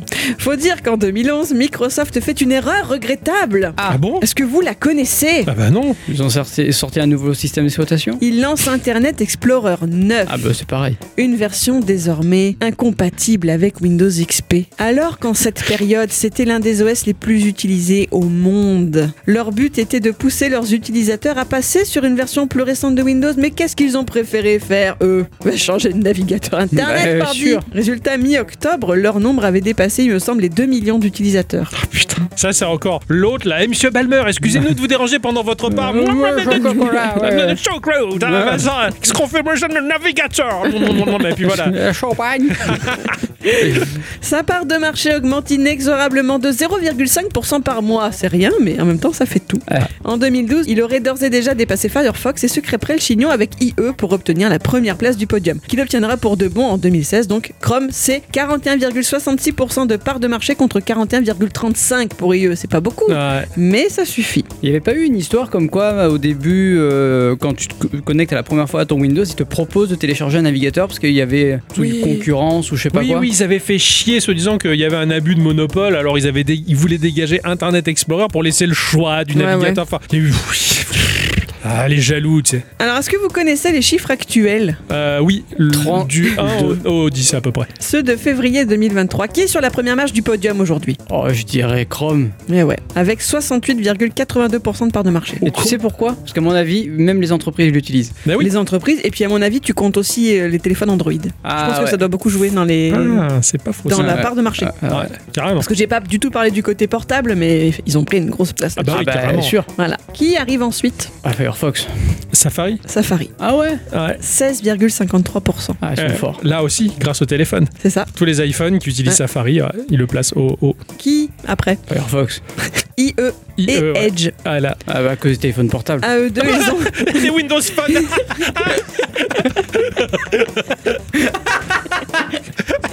C'était Windows Phone. À eux deux, ils ont 4,215%. Firefox, je suis Ah. tellement choqué. 2,96. Je suis choqué. l'avais Parce qu'ils n'ont pas de téléphone portable. Ça me- Il a failli, hein. Ils l'ont laissé crever, ils sont en train de le laisser Ah, crever. mais ils sont en hein. train de le laisser tomber, c'est officiel. Ah oui, je euh, sais bien, depuis quelques années. La même. Fondation Mozilla le, le supporte à peine. C'est terrible. Ah, c'est triste, ouais. Opera se débrouille avec son 1,785%, il arrive, là, tout content. Tandis que d'autres projets plus confidentiels comme Brave, j'imagine, se partagent 5,69%. Ce qui- C'est quand même pas mal, hein. Il y a quand même 5,9% de, nav- de personnes qui utilisent un navigateur euh, qui fait pas partie des grands noms. Euh, Carrément, c'est classe pour très très classe pour eux. Et Quint C'est pas, un navigateur. ah, sur mobile, ouais. Non. Oui, c'est vrai qu'ils ont fait. un- Oui, t'as raison, qu'il y a une application. Bah, peut-être qu'ils font partie du lot, du coup. Ouais. Ah oui, en fait, oui. Pour revenir sur Firefox, c'est dommage quand tu te rappelles de la réaction de la présidente de la fondation Mozilla à la sortie de Chrome. Elle s'annonçait ravie de voir naître un nouveau concurrent à Firefox, car je cite, cela nous force à sortir un produit soit encore meilleur. Firefox 3 est un navigateur remarquable, mais nous avons à peine commencé à exploiter tout son potentiel. Bon, on évoque quand même avant de finir quelques petits trucs moins sympas que l'on sait sur ce navigateur. Par exemple, son contrat de licence qui à l'époque a fait couler beaucoup d'encre. hein. Selon celui-ci, vous autorisiez à l'époque Google à cibler le contenu des informations stockées sur les services, les requêtes formulées à l'aide des services ou d'autres informations, afin de diffuser des publicités ou encore le droit de prévisualiser, réviser, marquer, filtrer, modifier, refuser ou retirer tout ou partie du contenu issu de tout service. Ah ouais. Google, quoi. Voilà. Alors, ça semble presque gentil, et même si ça posait déjà question, le mieux est à suivre. L'utilisateur du navigateur Google Chrome concède à Google une licence permanente, irrévocable, mondiale, gratuite et non exclusive, permettant de reproduire, adapter, modifier, traduire, publier, présenter en public et distribuer tout contenu qu'il aura fourni, publié ou affiché sur les services ou par le biais de ces derniers. Oh, les gros bâtards. Ouais, en gros, il n'y a rien qui t'appartient. Plus rien ne t'appartient. Mais bon, Google, il a dit, oh, mais c'est vague, tout ça, c'est soumis à interprétation, faut pas s'inquiéter. Hein Bon, ils ont quand même fini par le changer, mais ça, Ouais. ça se rend compte, quoi. Bah oui, non, mais après, on sait bien que Google, ce sont des monstres. hein. Ça me fait penser à ces gens qui, sur leur.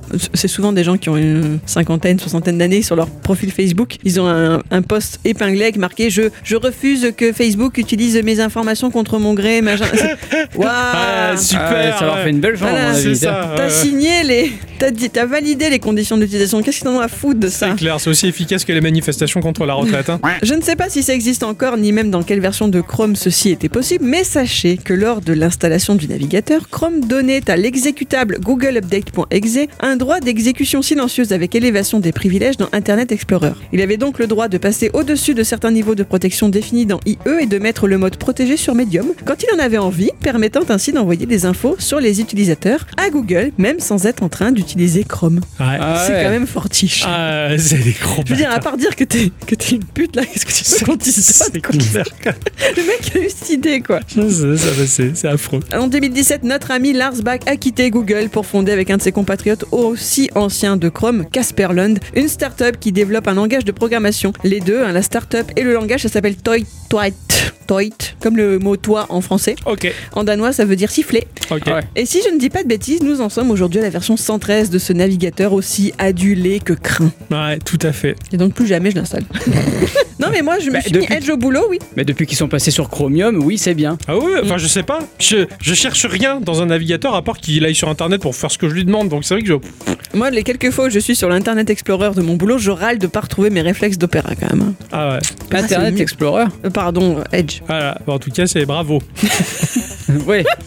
Ah, c'est tout ce que je peux dire à ça, moi qui, qui fais pas gaffe à ce qu'il utilise comme navigateur. hein. Et il faut faire attention, mine de rien. Ah bon? Bah, je Ouais. pense. Ouais, je sais pas. Ouais, je, je- je pense que c'est important de faire attention à ce qu'on ouais. fait. C'est juste moi qui suis très négligent avec ces outils-là et je, je, je regarde jamais. C'est vrai. J'ai le tort de pas regarder. Bon, en tout cas, C'est- vrai que moi j'utilise plutôt Safari étant donné que j'utilise le, le, le Mac. ouais, tout à fait. Après, je sais pas ce qui est bien ou pas. Dans Safari, ouais, voilà, on sait pas on, aussi. hein. on- on sait pas non C'est plus. Ça, ouais. Mais ouais. disons que venant de Google, J'ai tendance ça à plus. pue. Ouais, ça pue plus la merde chez Google qu'ailleurs. hein, Après voilà, j'ai jamais utilisé ceux de Microsoft parce que je- ça m'attirait pas, c'est tout. Ouais, je comprends.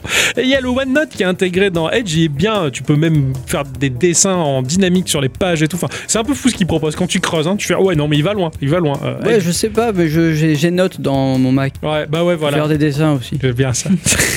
il fait que des dessins d'ailleurs. Ah ouais, moi je Tous ces sujets, il les dessine. Ah oui, oui, bien sûr. Ouais, Ah, c'est- des hiéroglyphes. C'est ça. Et là, il lit les dessins et il fait les sujets geeko, quoi. C'est incroyable. Ah non, c'est super. J'ai hâte de voir l'image. Un jour. Ma chère à bicyclette, Oui. c'est ton instant à bicyclette. Oui.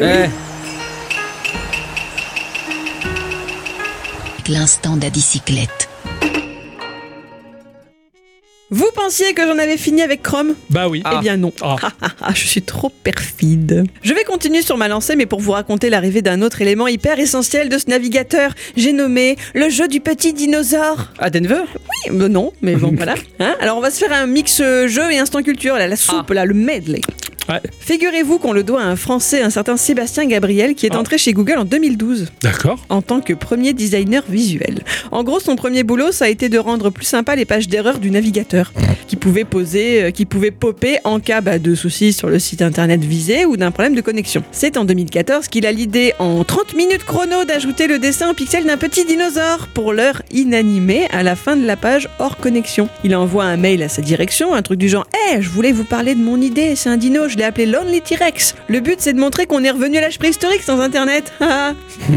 Putain, quel projet de ouf. Et puis il faut savoir qu'il y a une sculpture d'un squelette de T-Rex sur le campus de Googleplex, donc c'était aussi un petit rappel de ça. Bref, 5 minutes après, il reçoit la réponse et le projet est adopté.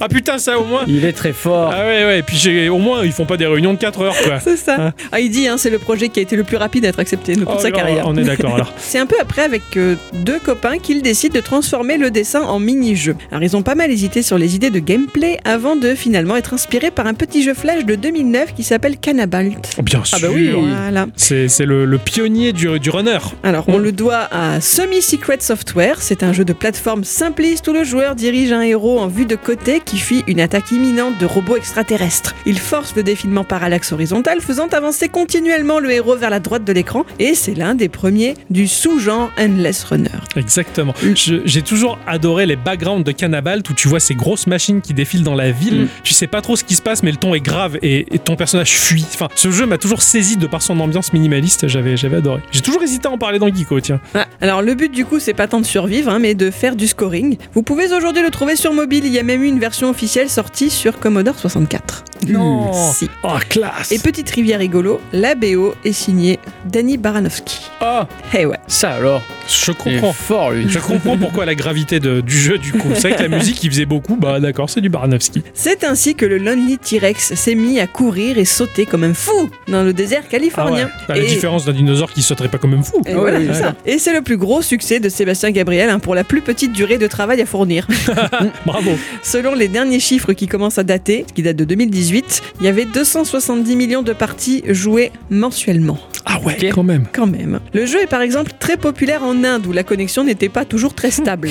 Pichai Sundara Rajan, le PDG de Google depuis 2015, est apparemment très fan du jeu. Il adore s'y adonner et aurait d'ailleurs une figurine du dino sur son bureau. La classe. Ah, j'avoue, c'est très classe. L'équipe de développement a fini plus tard par entendre les cris et SOS de la communauté. Et enfin, le jeu est devenu disponible même lorsqu'on a une connexion fonctionnelle. Il me semble qu'il suffit de taper l'adresse interne, c'est chrome 2.2 slash dino. Je Peut-être. crois, hein, j'ai peur de dire une bêtise. Mais comme j'avais pas Chrome, j'ai pas pu essayer. Ouais. Zut alors. T'as essayé sur euh, Edge, ça a pas marché. Sur Edge, c'est le jeu du surfeur. Ah, Ah ouais. Et sur Opera, c'est un jeu avec un petit vaisseau spatial. Oh. J'ai jamais réussi à jouer. Ah bon Ah, j'ai jamais réussi, j'ai pas que je perds tout le temps. Je D'accord. suis nul. Sébastien Gabriel lui-même avoue qu'il est pas très fort au jeu du dinosaure. Son max de points tournerait aux alentours des 4500-5000 points. Il est à chier. Il est à chier.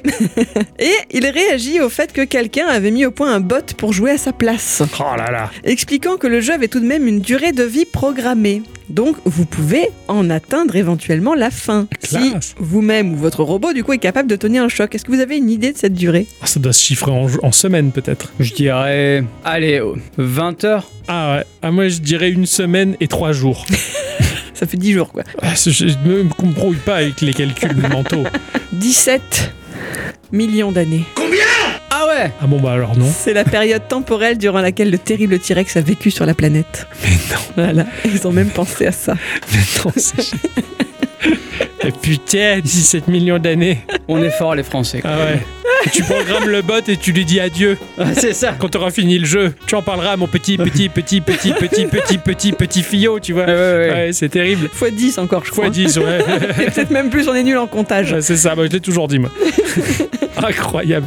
Ah, c'est marrant, tiens. Voilà, c'est le petit dino. Content d'avoir découvert des choses là-dessus. Merci, bah, chère bicyclette. Eh bien, c'est ainsi que se conclut cette émission de Geekorama, Ouais. bien entendu. Mais bon, comme d'habitude, on vous retrouve la semaine prochaine parce que bah, les habitudes, c'est bon. hein. on se tartine le corps d'habitude, me roule. Ouais.